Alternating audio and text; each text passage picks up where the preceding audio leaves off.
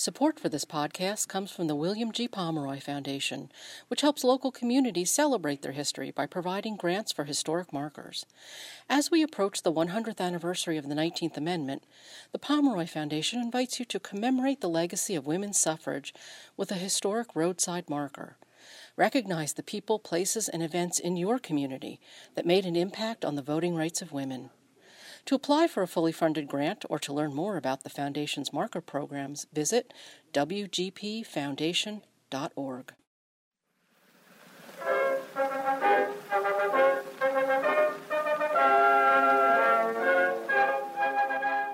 Welcome to a New York Minute in History, a podcast about the history of New York and the unique tales of New Yorkers. I'm Devin Lander, the New York State historian. And I'm Don Wildman, a New Yorker and explorer of all things history. The basis of this podcast is the New York State Museum in the state's capital of Albany. Established in 1836, it is the country's oldest and largest state museum. Within its walls, there are roughly 1 million cultural objects and more than 16 million scientific specimens. All which help tell the remarkable story of New York and its citizens. The Empire State is a special place, and it can be argued its history is essential when telling the story of the United States of America. We hope to make that case through this podcast, a New York Minute in History. And by my side on this journey to answer my questions and yours alike is the historian for the entire state of New York. So, Devin, what is it about New York and New Yorkers that makes what happened within these 54,555 square miles so unique? Well, Don, to answer that, I would paraphrase Columbia University's eminent historian, Kenneth Jackson, and say, but it happened in New York. From the Iroquois Confederacy through European contact, from the Dutch Fort Orange through New York's explosion of immigration and diversity, New York's history touches on all the major themes of America's history. Our first episode focused on two heroes and their roles in World War I. Now the Great War seems a distant past, and for some it is. The armistice was signed about 100 years ago. But let's look at that date through another lens. In November 1918, women in the United States of America did not have the right to vote. On this episode of A New York Minute in History, we'll explore how the Empire State served as the birthplace of the women's rights movement and acted as a linchpin for national equality efforts. And we'll look at related issues still unresolved today. There is a band of women, and to our manor born, emerging from the darkness past and looking toward the morn. Their mothers labored, waited through a night without a star. The morning shows a suffrage flag that bears a woman's star. Hurrah, hurrah, for equal rights, hurrah. Hurrah for the suffrage flag that bears As in the many cases, star. when New York leads, others follow, and that is even true today. So to have a place of significance, a state of significance like New York was back in the late 1800s and early 1900s, when when they went, it sort of telegraphed to the rest of the country that this is okay.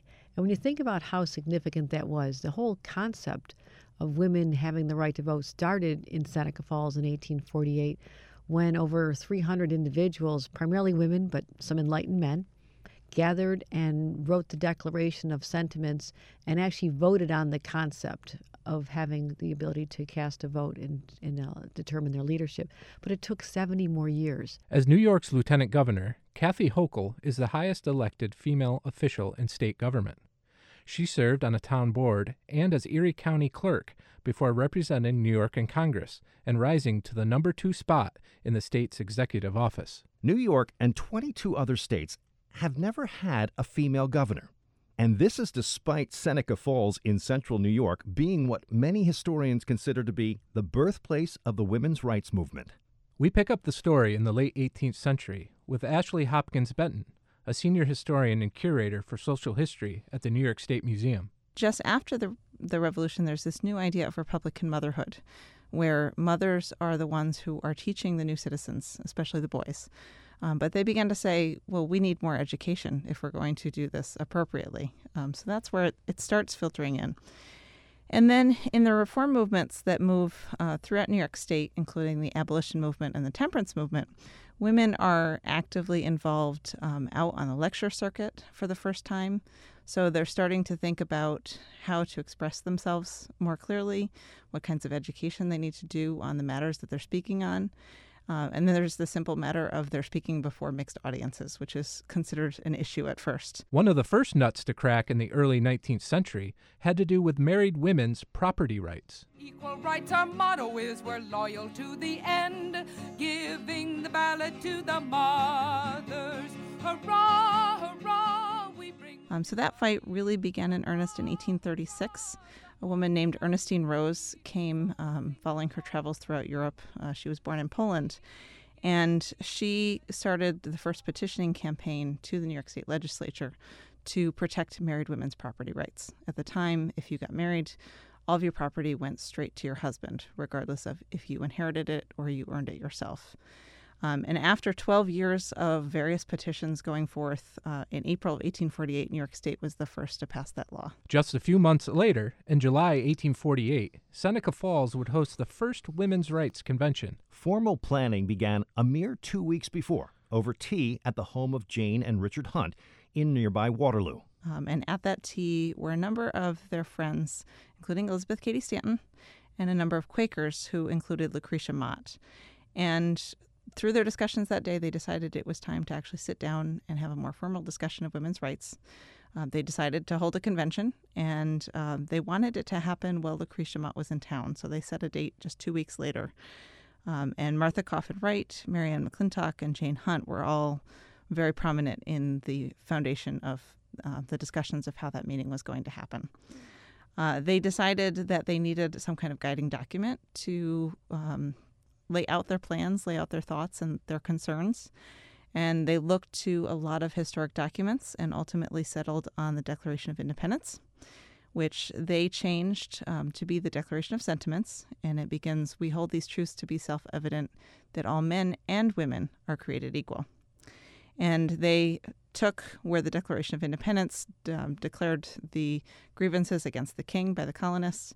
Um, they listed out the ways that women were grieved in society. So, in the home, in the church, their um, lack of access to the professions and to education. And Stanton herself said that um, elective franchise, the right to vote, was important for achieving any of those goals as well. The first person to speak at the two day convention that drew some 300 people was Elizabeth Cady Stanton.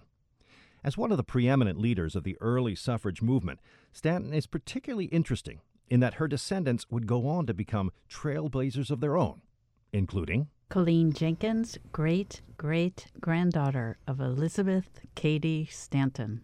A women's activist in her own right. We recently sat down with Jenkins in Albany, New York, about 200 miles east of Seneca Falls. And not far from Albany is Johnstown, New York. And that's the seat of the family. And I think what's really important to know that Elizabeth Cady, that's a surname, C A D Y, Elizabeth Cady grew up in a soup of law. All around her was law. Her father was a lawyer. His law office was attached to their house in Johnstown. His courthouse, which is still active, was just down the road. And at that time there weren't law schools. So basically if you wanted to study law you would clerk with somebody. And so they had law clerks attached to the father. And uh, so elizabeth grows up in this soup of law. And what's really important the takeaway of this whole program is that elizabeth cady stanton connected women and law. Mm. And from that flows the rest of her life with a New York State Supreme Court judge as a father. Stanton's penchant for equality started at an early age. I want to tell you an interesting story. When Elizabeth was about 10 or so, uh, people would, women would knock at their front door individually and say, I need to see the judge, Judge Cady, and discuss this problem I'm having. For instance, a woman was uh, working, she had kids, she had a husband uh, but one of the problems was that her wages were not hers. Because once she got married, she had no legal right to contract for the wages, for her children. So uh, she would ask to see the judge, and Elizabeth would observe this as a child. She would go in and get consultation with the judge, consult with the judge, and then she'd walk out equally distraught. So I think as a child, you can understand fairness. You don't have mm-hmm. to be sophisticated. And so what she planned to do is go back into her father's law office where all the law books were on the shelves, bookshelves, mm-hmm. and cut out those nasty paragraphs that made women so unhappy.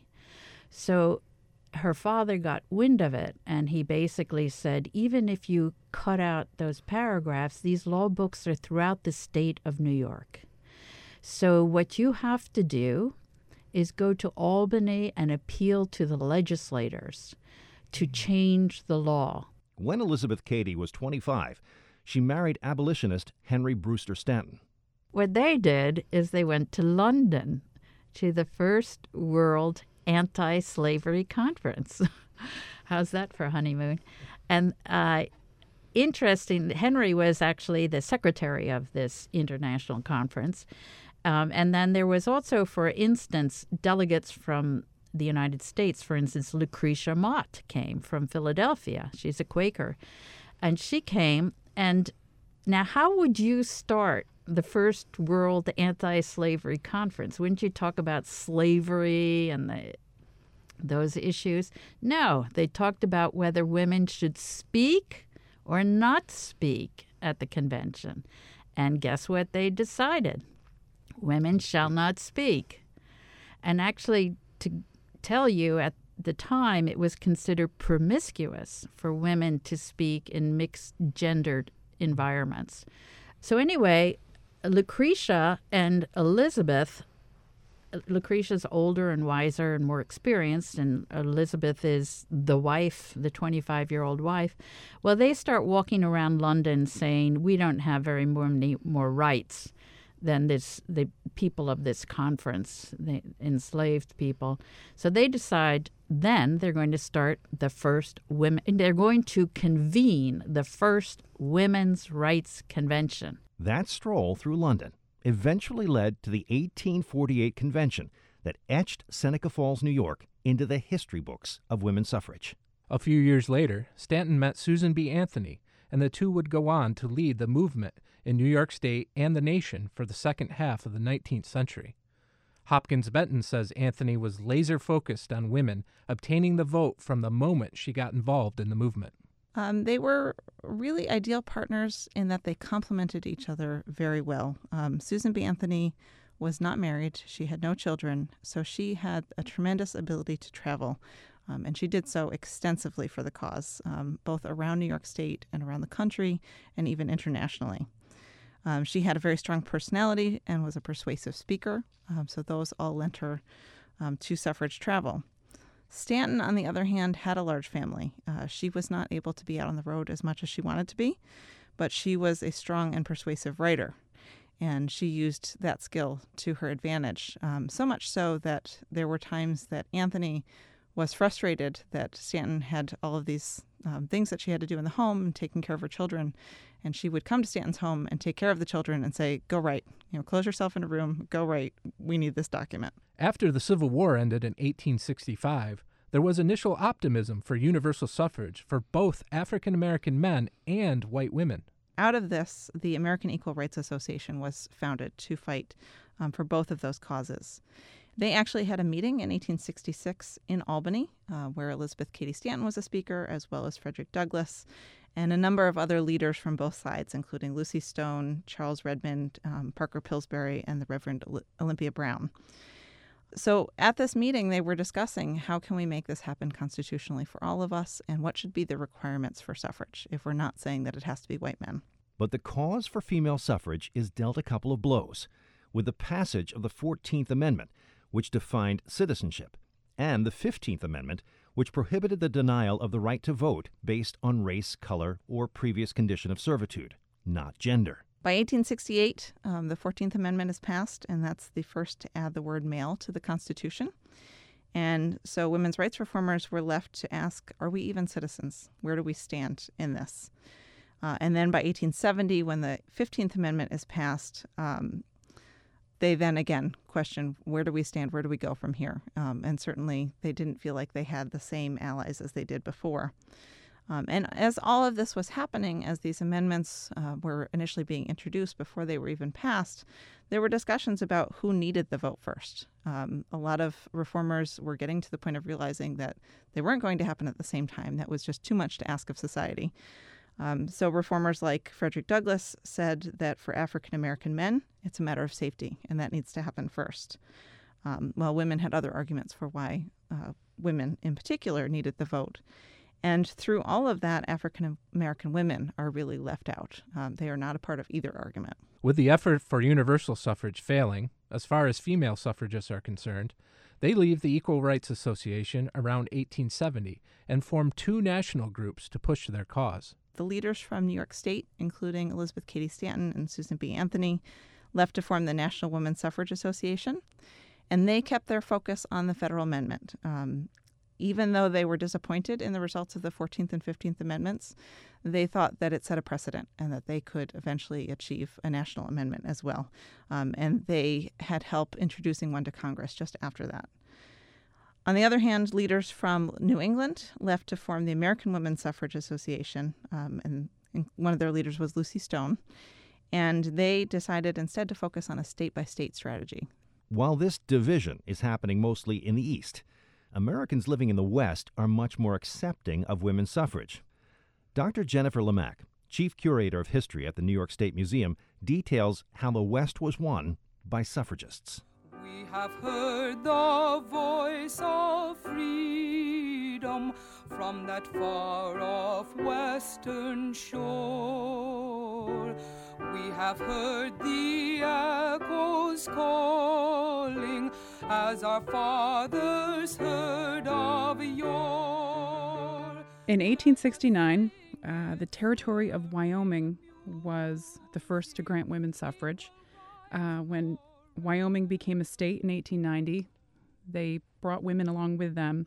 And then Colorado in 1893 and Utah and Idaho in 1896.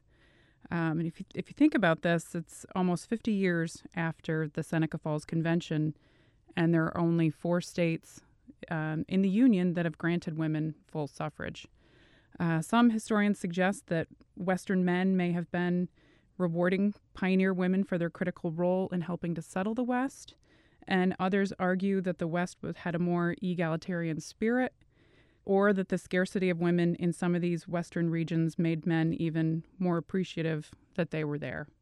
Um, giving women the vote also could have helped encourage more women to come and settle there. Back in the East, the disagreements that divided the suffrage movement during Reconstruction diminished as the 19th century progressed. The National American Women's Suffrage Association would go on to serve as an umbrella organization for hundreds of state and local groups. Its main goal was to push for suffrage on the state level, theorizing that if enough states passed suffrage, the federal amendment would be inevitable. Elizabeth Cady Stanton served as its first president, and Susan B. Anthony served as its vice president. Uh, the New York State Women's Suffrage Association was established in 1869 the New York State organization had the largest membership of any state suffrage organization, and it consistently gave the National Association the largest amount of money every year.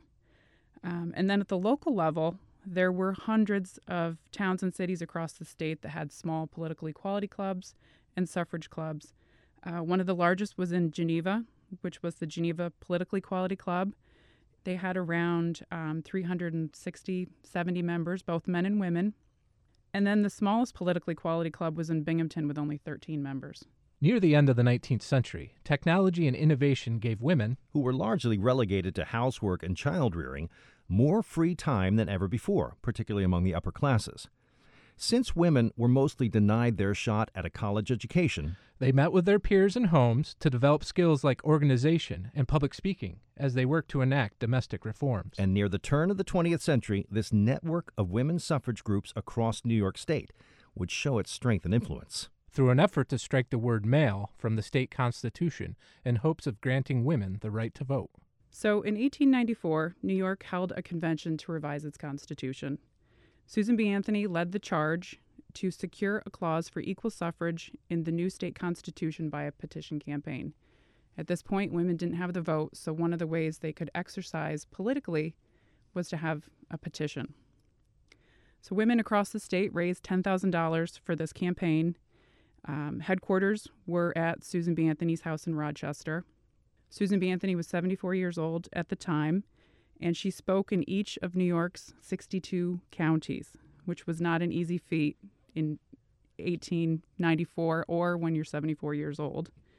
So the women circulated 5,000 petitions across the state, and they were able to secure 300,000 signatures on their petition from both men and women. And then they had the idea that they should start working with other like minded groups. So they also approached members of the Women's Christian Temperance Union, they approached labor unions, and they approached the local granges to get their signatures on this petition, and it brought the signatures up to almost 600,000. Despite all their efforts, the amendment was voted down 98 opposed to 58 in favor. But this campaign marked the beginning of a new modern suffrage movement. Despite this defeat, the suffrage movement would take another leap forward under the leadership of Harriet Stanton Blatch. Now, if part of that name sounds familiar, don't worry, it should. It's certainly familiar to Coline Jenkins. Remember, the great great granddaughter of Elizabeth Cady Stanton. So her daughter, Harriet, is my great grandmother. And so she is the one who really follows in the footsteps. She was born in 1856. She was the second daughter of Elizabeth Cady Stanton. And uh, she was born in Seneca Falls. She attended Vassar College. And upon graduation, she traveled the suffrage le- lecture circuit with her mother and also helped her mother write The History of Women's Suffrage, Volume 2. She then moved to Europe for a year uh, where she met an Englishman named William Henry Blatch. The couple was married and they moved to England for 20 years. Uh, while she was in England, Blatch was heavily influenced by the power of the organized working classes in the British suffrage movement. Um, the British suffrage suffragists had much more militant tactics um, going on at this point in time than anything that was going on in the United States. Um, the British at this point were having parades outside and they were having rallies where the um, American women were still meeting in the parlors with only groups of other women. In 1902, Harriet and her husband and family decide to move back to the United States and they settle in New York City.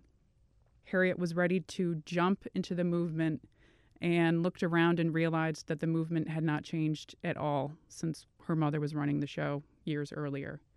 Um, so she set out to really to change that and to modernize the movement.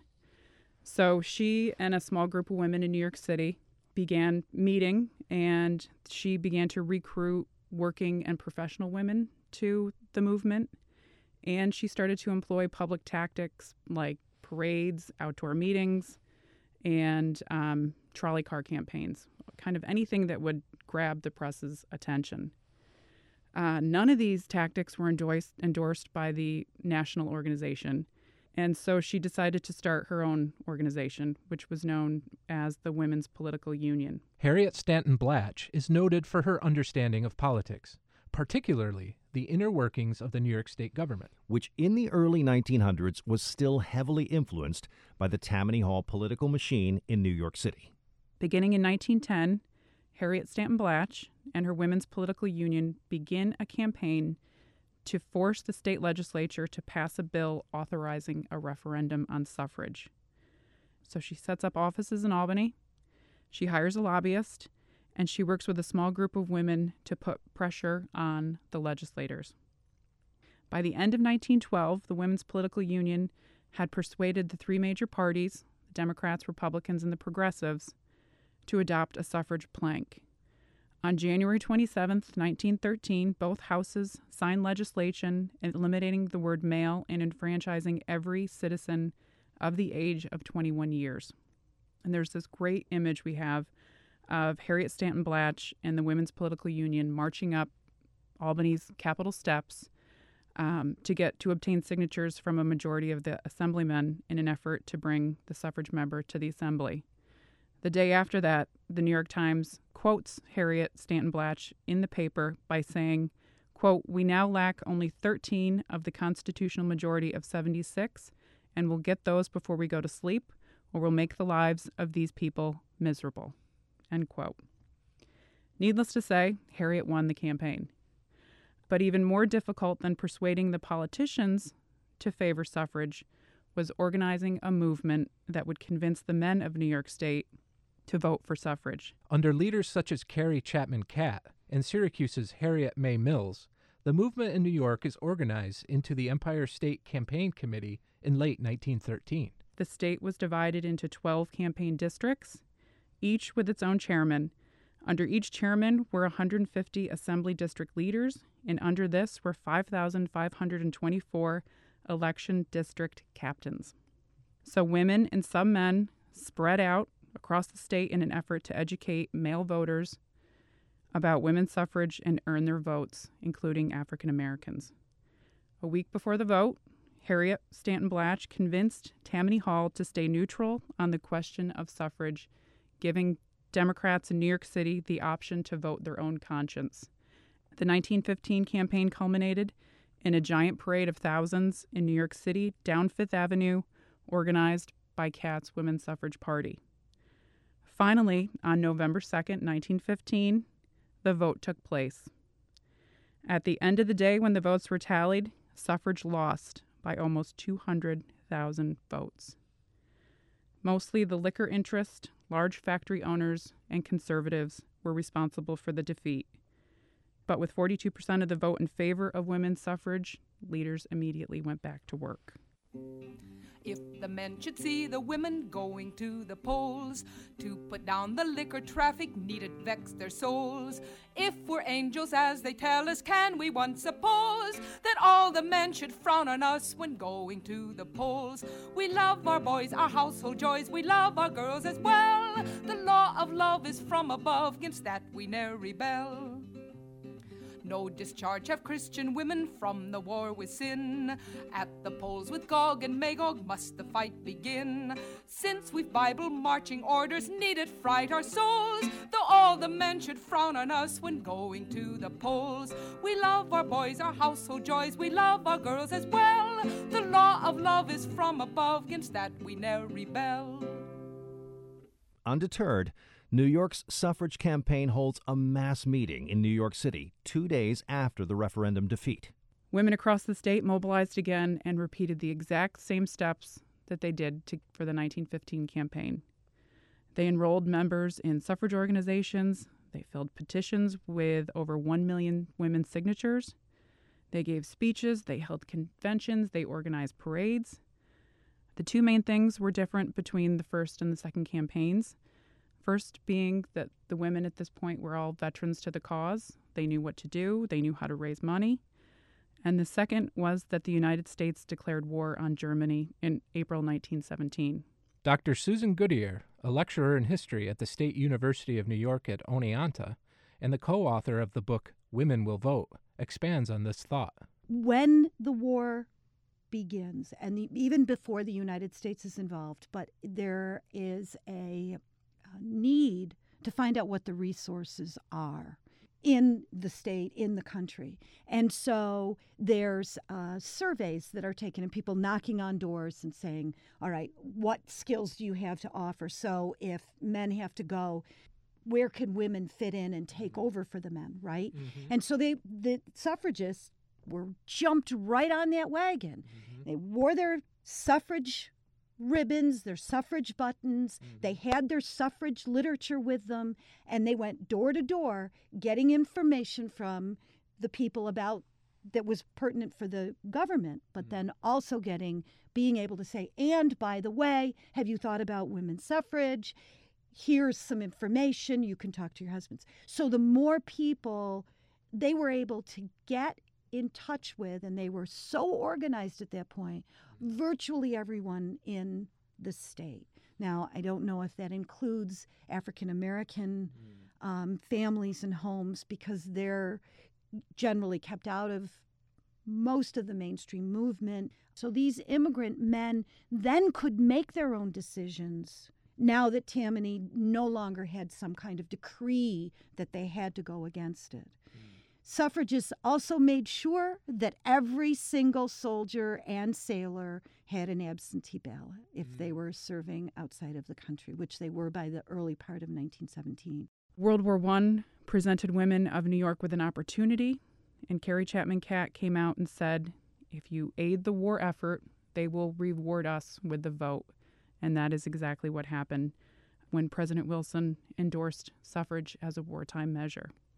So on November 6, 1917, New York men went to the polls again, this time voting in favor of granting women the right to vote in New York State. Suffrage won by 100,000 votes. Of all the songs that have been sung within the states and nation, there's none that come so near the heart as Uncle Sam's relation. Yankee Doodle is his name, U.S.'s honored station. Red and white and starry blue, his garb on each occasion. Uncle Sam set up his house, he welcomed every brother, but in the haste of his new life he quite forgot his mother. Now his house is up in arms, a keeper he must find him to sweep and dust and set to rights the tangles all about him. Uncle Sam is long in years and he is growing wiser. He now can see 'twas a mistake to have no misadviser. His nephews now have got the reins and looking o'er their shoulder. Shout to lonely Uncle Sam, goodbye, old man, forever. Now we're here, dear Uncle Sam, to help you in your trouble. And the first thing best to do is making you a double. Yankee Doodle will be glad to join with us in spreading the news abroad o'er all the land of Uncle Sam's great wedding. Finally, almost 70 years after the Seneca Falls Convention, New York State women earned the right to vote. Holding 47 electoral votes, New York's approval of women's suffrage was vital to the push for a federal amendment granting women the right to vote throughout the United States. And with the help of leaders from New York's movement, the 19th Amendment prohibiting states and the federal government from denying the right to vote to citizens on the basis of sex is adopted in 1920. Less than three years after New York did so. Remarkably, only one of the original 68 signers of the Declaration of Sentiments in 1848 lived to see this day. Charlotte L. Woodward Pierce. Although she was born in Waterloo, New York, she spent the last 60 years of her life in Philadelphia. Frail and losing her sight in her early 90s, she was not able to vote in 1920 or 1921. There is no record that she ever did. We'll have a perfect nation, we'll march from near and far to glory neath the stars and stripes that shall bear the woman's star. Hurrah, hurrah, for equal rights, hurrah, hurrah, for the stars and stripes that shall bear the woman's star. While New York led the way for women gaining the right to vote, the Empire State also took another crown. As long as there were women working to get suffrage passed, there were also women working to prevent it. And this was because of the, the separate sphere ideology. Men operated in the public sphere of politics, commerce, law, and economics, while women operated in the private sphere of domestic duties, child rearing, and religious education. Uh, with this line of thinking, suffrage would diminish a woman's purity and potentially harm family life. Um, Anti suffragists believe that the men in their lives, husbands, fathers, brothers, sons, uh, would look out for their best interests when they went to the polls. So, um, New York State, because we have to do everything the best and the biggest, had the most active and organized anti suffrage activity of any state in the Union, creating the New York State Association Opposed to Women's Suffrage in 1895 and the national organization was organized in New York City in 1911. My Margaret, she become a suffragette. My heart is the one she break. She wearing the pants that kill a romance all day. That feel like a dilly poor old wop. Oh, to my eyes come the big teardrop. No more I eat the spaghetti since my Margaret become the suffragette. Ah. And it does. It takes a real long time. It takes three generations of women to get the right to vote, a right that we take often take for granted today. a lot of the reason for it taking so long has to do really with who women were thought to be. Women were thought not to be citizens. They were thought to not need an individual voice. They weren't seen as individuals, they were mm. seen as a daughter, a wife, a mother, mm. but never seen as an individual. Goodier explains that this thinking didn't mean that women in the 19th century weren't considered important. In fact, she says women were deemed essential to the entire social fabric of the United States. But the idea is that women were domestic, that their role in the state was critically important because they were mothers and wives. They kept the home safe and comfortable. That's also critically important. The state, and as time goes on throughout the movement, in the estimation of a lot of people, way more than we would think, the idea that if women played roles like men, they would become like men, mm. and that would utterly destroy the foundation of the nation state mm. because they're critical to the smooth operation of a state. Mm. People identified gender by what people wore and what people did. So if you went out to work, you would wear pants, you were a man. If you wore skirts, of course, you were a woman. This extended to things like a man shoots a gun, a man has military duties, a man has responsibilities to support the family, those kinds of things. So it goes the gamut. And so with suffragists, they argued that that's unimportant and unnecessary in a lot of other arguments. Anti suffragists said it's critical to the health of the nation state. They always thought of this as being all the way up to the highest level of power. That there are these one group of people, and it's easy with women because women have babies. This one group of people that's the stable, stabilizing force. 19th century women also filled critical roles outside of the home. Their jobs included many areas addressed by today's government agencies, such as taking care of orphans and the mentally ill, as well as nursing. Women had the power as these, and the anti suffragists really celebrated that. This is where women's power lies. Mm. If we become like men, we lose something. We lose the power to change the world this way. And while the leader of the anti suffrage movement was not from New York, she attended Vassar College in Poughkeepsie and raised her family in the Empire State. The woman who was the president of the New York State movement and then went on to become the president of the national movement was a woman named Josephine Jewell Dodge. She was born in Connecticut. Her uh, father was governor. Uh, he was also post uh, governor of, of Connecticut. He was uh, postmaster general for a while. He was an ambassador to Russia for a while. So he was, and he was very elite. What's fun is that he and his wife, Josephine Jewell Dodge's mother, were pro suffrage and entertained the suffragists.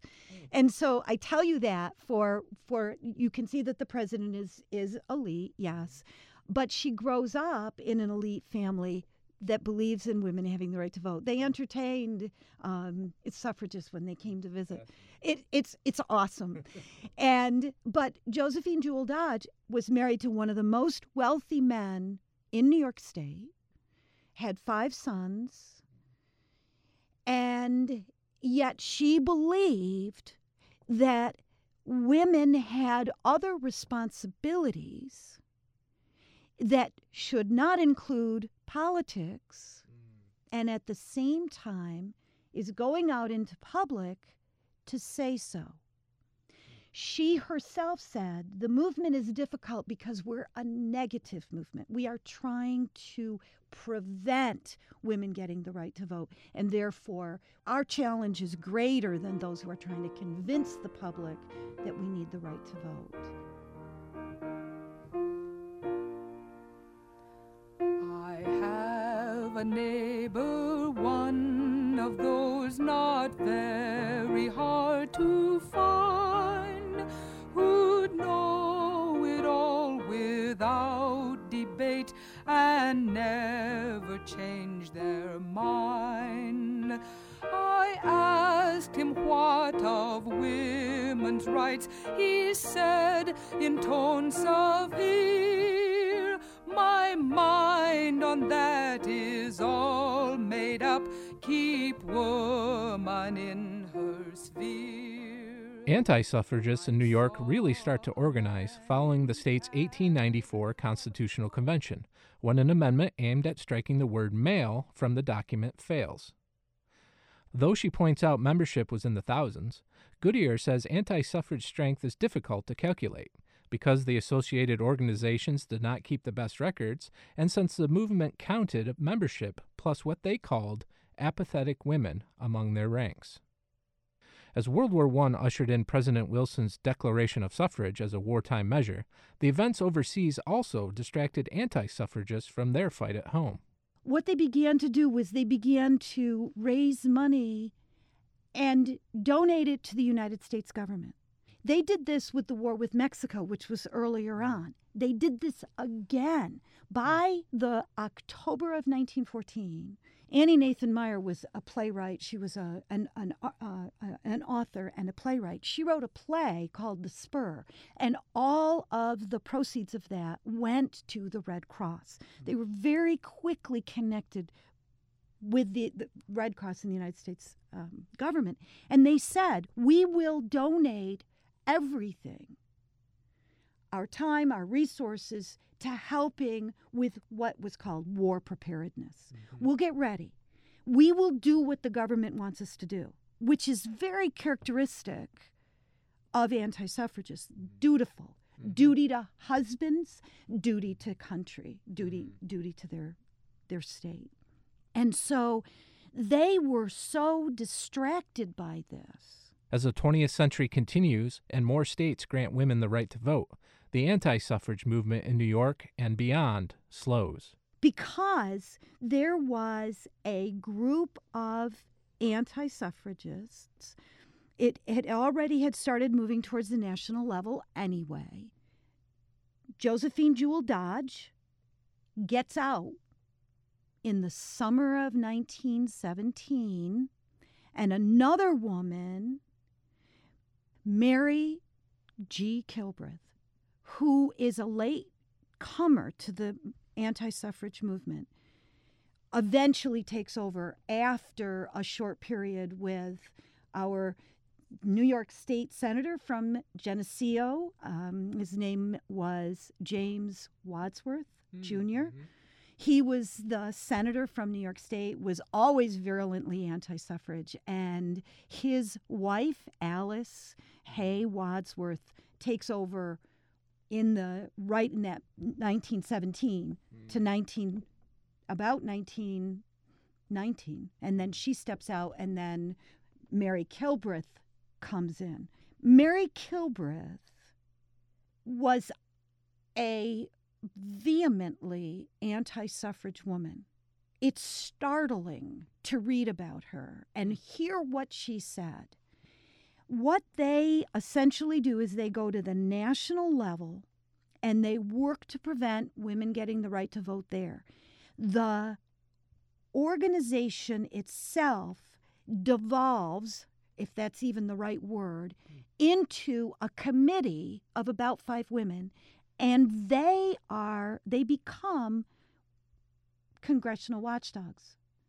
The publication deteriorates they're much more interested in preventing any kind of amendments to the Constitution. Mm-hmm. They're also behind fighting the 19th Amendment. Mm-hmm. They say that it's um, that it's not constitutional. The majority of anti-suffragists, though, they vote. It's their duty and their responsibility once their government has decided that that's what they're going to do, that the men have decided that that's what they're going to do. And you can even read obituaries from the, the woman who was the president of the uh, anti suffrage organization in uh, Syracuse, for example. She, the first thing she did once she was enfranchised was to go and vote, and she actually did. She voted for prohibition. Mm. The anti suffragists become a congressional watchdog organization, and they keep representatives that visit Congress on a regular basis. Mm. Their goal was to prevent any kind of amendments to the Constitution. And they saw that's how they focused on the 19th Amendment. And so once the 19th Amendment is passed and signed in um, 1920, almost immediately, a couple of New Yorkers, a man named Charles Fairchild and Everett P. Wheeler, who both happened to have been lawyers, um, they brought a case that actually made it all the way to the Supreme Court that said that the 19th Amendment was unconstitutional. The courts did not he- hear it and did not make a decision on it because neither of them were elections officials. They didn't mm. have, as far as they were concerned, they had no right to bring the case, but it mm. was challenged as being unconstitutional. The anti suffrage organization, I count it ending in 1932. Oh, father, where is mother? She has not been home for weeks. His pa said, lad, the tale is sad. She's down at Suffrage Hall. She's gone to fight for women's rights. Why, there's their bugle call. But since sexual equality remains an issue today, the women's rights movement clearly didn't end with the passage of the 19th Amendment in 1920. That's right, Don. Throughout the 20th century, suffragists sought to correct what they saw as injustices in a number of arenas, including healthcare, education, and business. And again, a member of a notable bloodline in the women's suffrage movement is on the forefront. Harriet uh, had a daughter. Remember, I said she was um, married to an Englishman. So my her daughter was my grandmother, and her name was Nora Stanton Blatch DeForest Barney. Coline Jenkins' grandmother, Nora, was born in 1883 in England. When Nora moves to New York City with her mother, Harriet Stanton Blatch, she gets a crash course in the women's rights movement from her grandmother. She sits on the lap of Elizabeth Cady Stanton in New York City. By now, New York City, Elizabeth is living on 94th Street on the west side of New York City. Nora sits in the lap of Elizabeth and learns the right and wrongs of women. So we start educating people early on. And uh, Nora actually has a propensity, oh, she gets a very good education at Horace Mann, and she likes, she's very good in uh, mathematics and algebra. And uh, so actually, what she does is she decides she's going to go to Cornell University. And she's going to go where no woman has gone, and that is civil engineering. With a degree from the Ivy League school in Ithaca, New York, Nora goes on to become one of the nation's first female civil engineers, working on New York City's water supply. But Nora was denied full membership into the American Society of Civil Engineers. She sued the organization in 1916, but wasn't inducted into the group until 2015, more than 40 years after she died and a century after she applied. But in some form of justice, Nora has been reincarnated. And once again, she's working to provide clean water to New York City.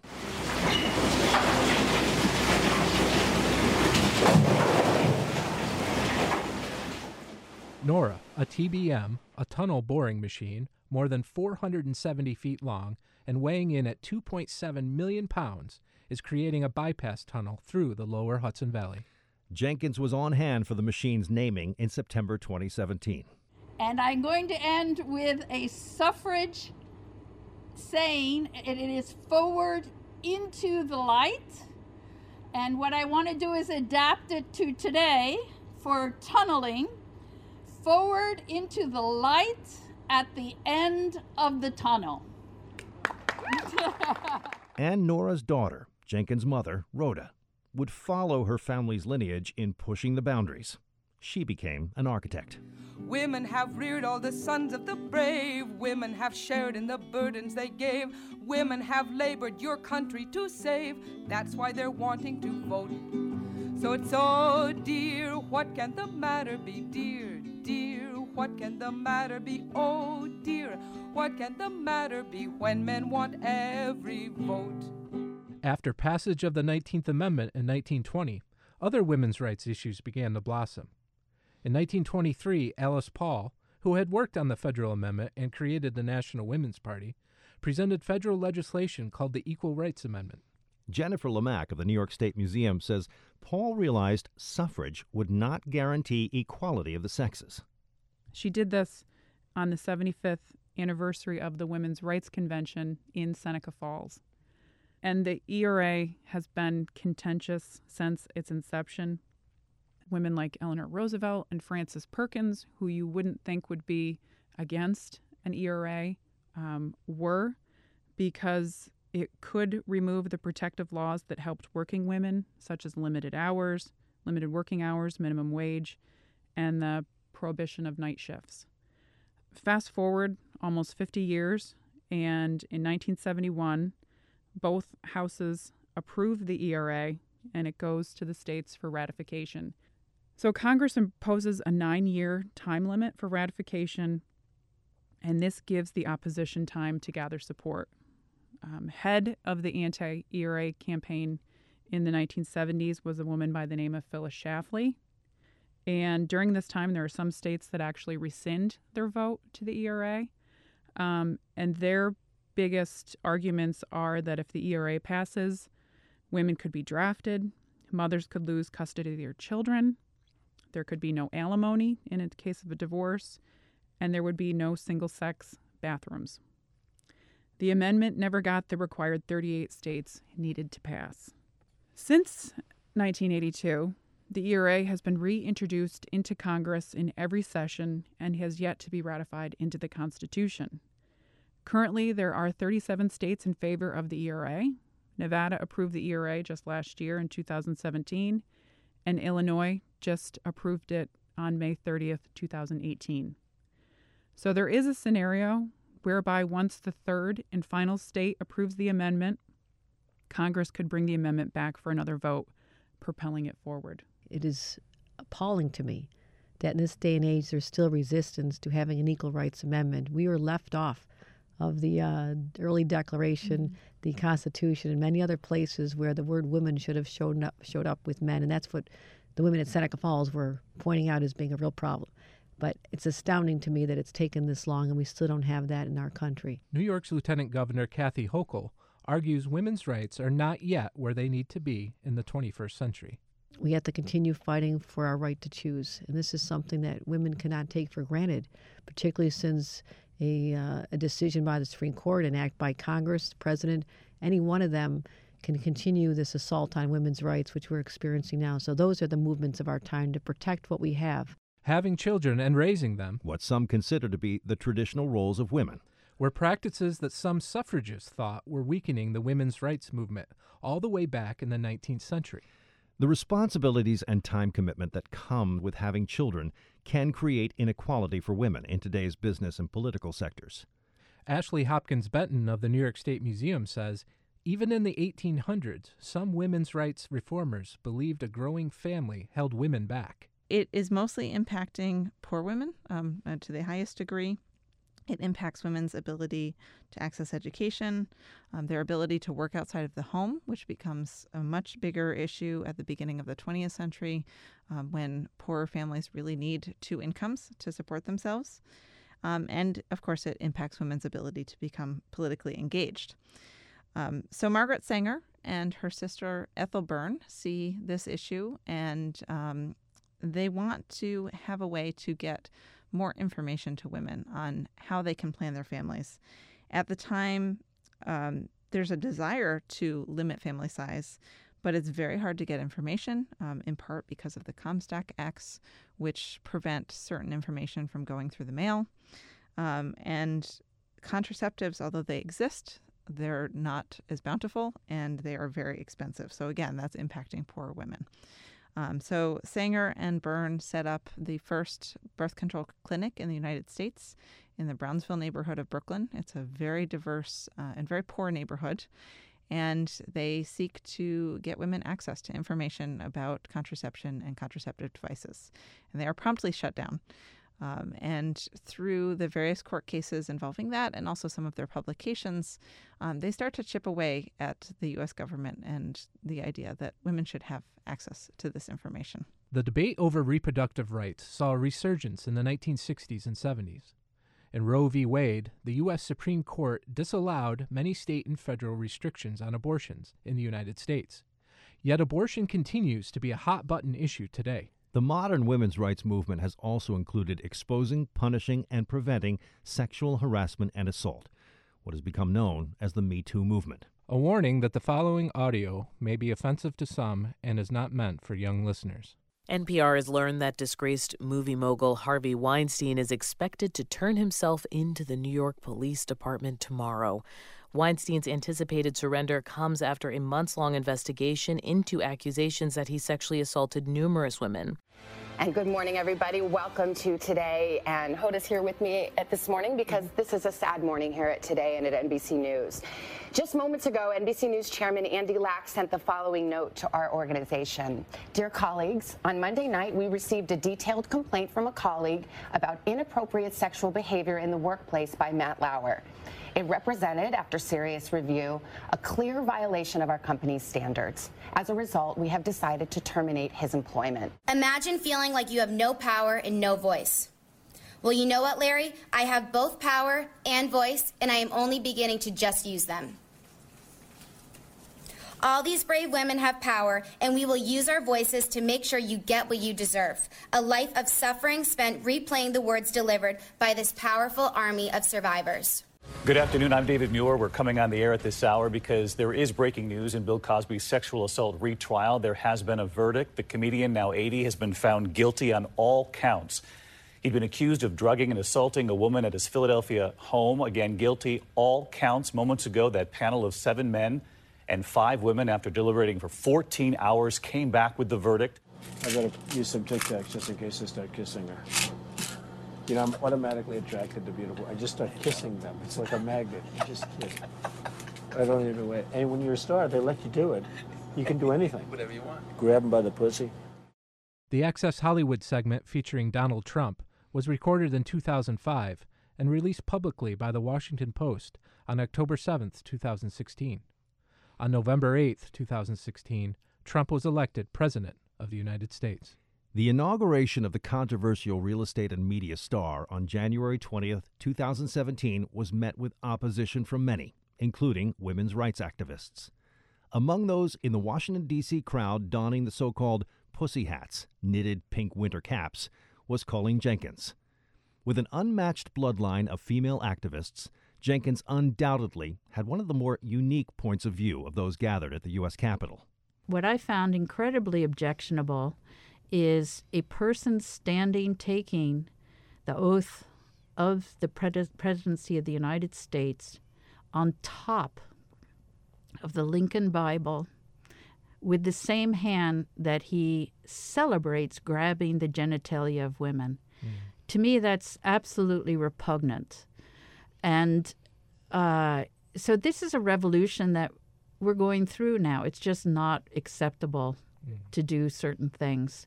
Uh, and I think that there's a lot of fallout now, and perhaps everyone will evolve to a higher level.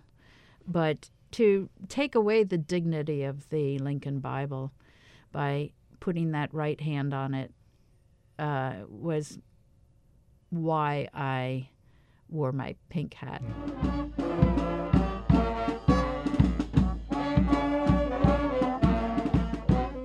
The day after the inauguration, women's marches took place in Washington, D.C., New York City, and across the globe.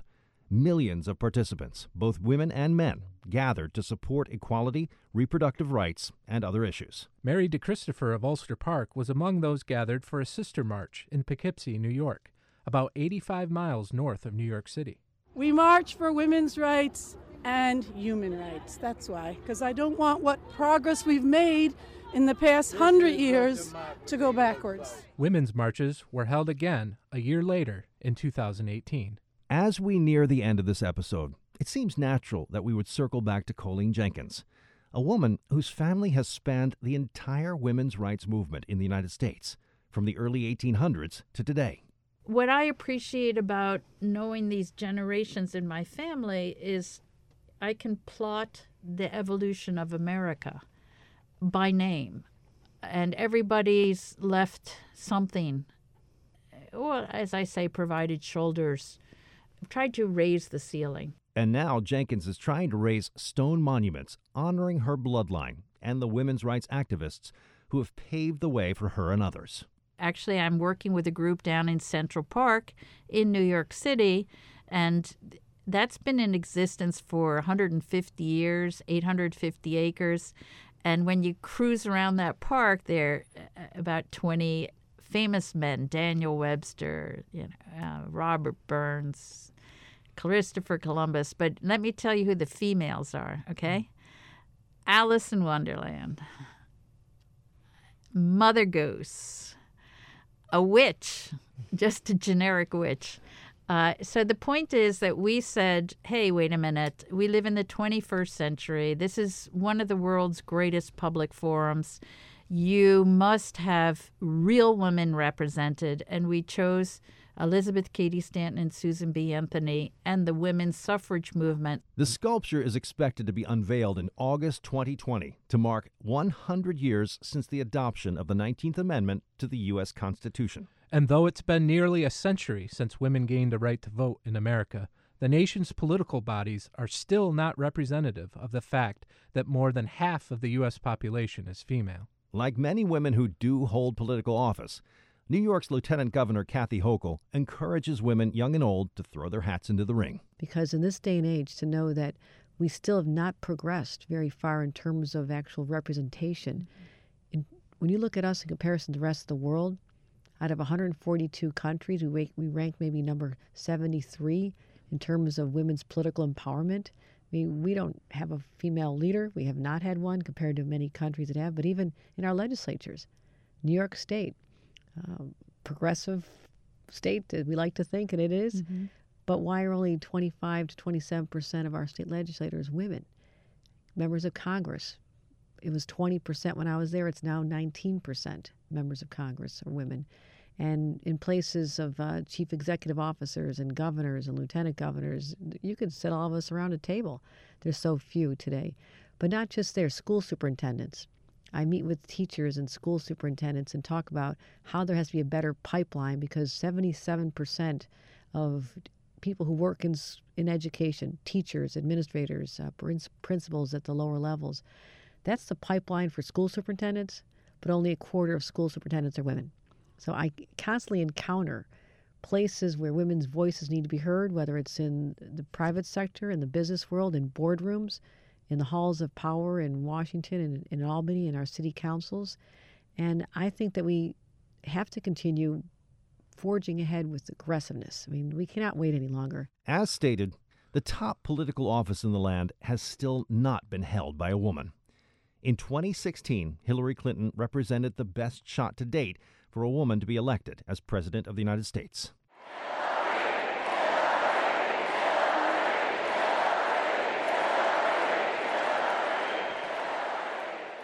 Tonight, we've reached a milestone in our nation's march toward a more perfect union. The first time that a major party has nominated a woman for president. I know we have still not shattered that highest and hardest glass ceiling, but someday someone will, and hopefully sooner than we might think right now. have a perfect nation. We'll march from near and far to glory neath the stars and stripes that shall bear the woman's star. Hurrah, hurrah for equal rights, hurrah! Hurrah for the stars and stripes that shall bear the woman's star. Thanks for joining us on the New York Minute in History, a podcast about the history of New York and the unique tales of New Yorkers. I'm Devin Lander, the New York State historian. And I'm Don Wildman. Stay tuned to WAMCpodcasts.org and the New York State Museum website for more episodes. A New York Minute in History is a production of the New York State Museum, WAMC Northeast Public Radio, and Archivist Media. Support for the project comes from the William G. Pomeroy Foundation. It is also sponsored by a Humanities New York Action Grant with funds from the National Endowment for the Humanities. Any views, findings, conclusions, or recommendations expressed in this program do not necessarily represent those of the National Endowment for the Humanities. A special thanks to New York's Lieutenant Governor Kathy Hochul, Coline Jenkins, Dr. Susan Goodier, as well as Dr. Jennifer Lemak and Ashley Hopkins Benton of the New York State Museum for all of their help. Until next time, Excelsior.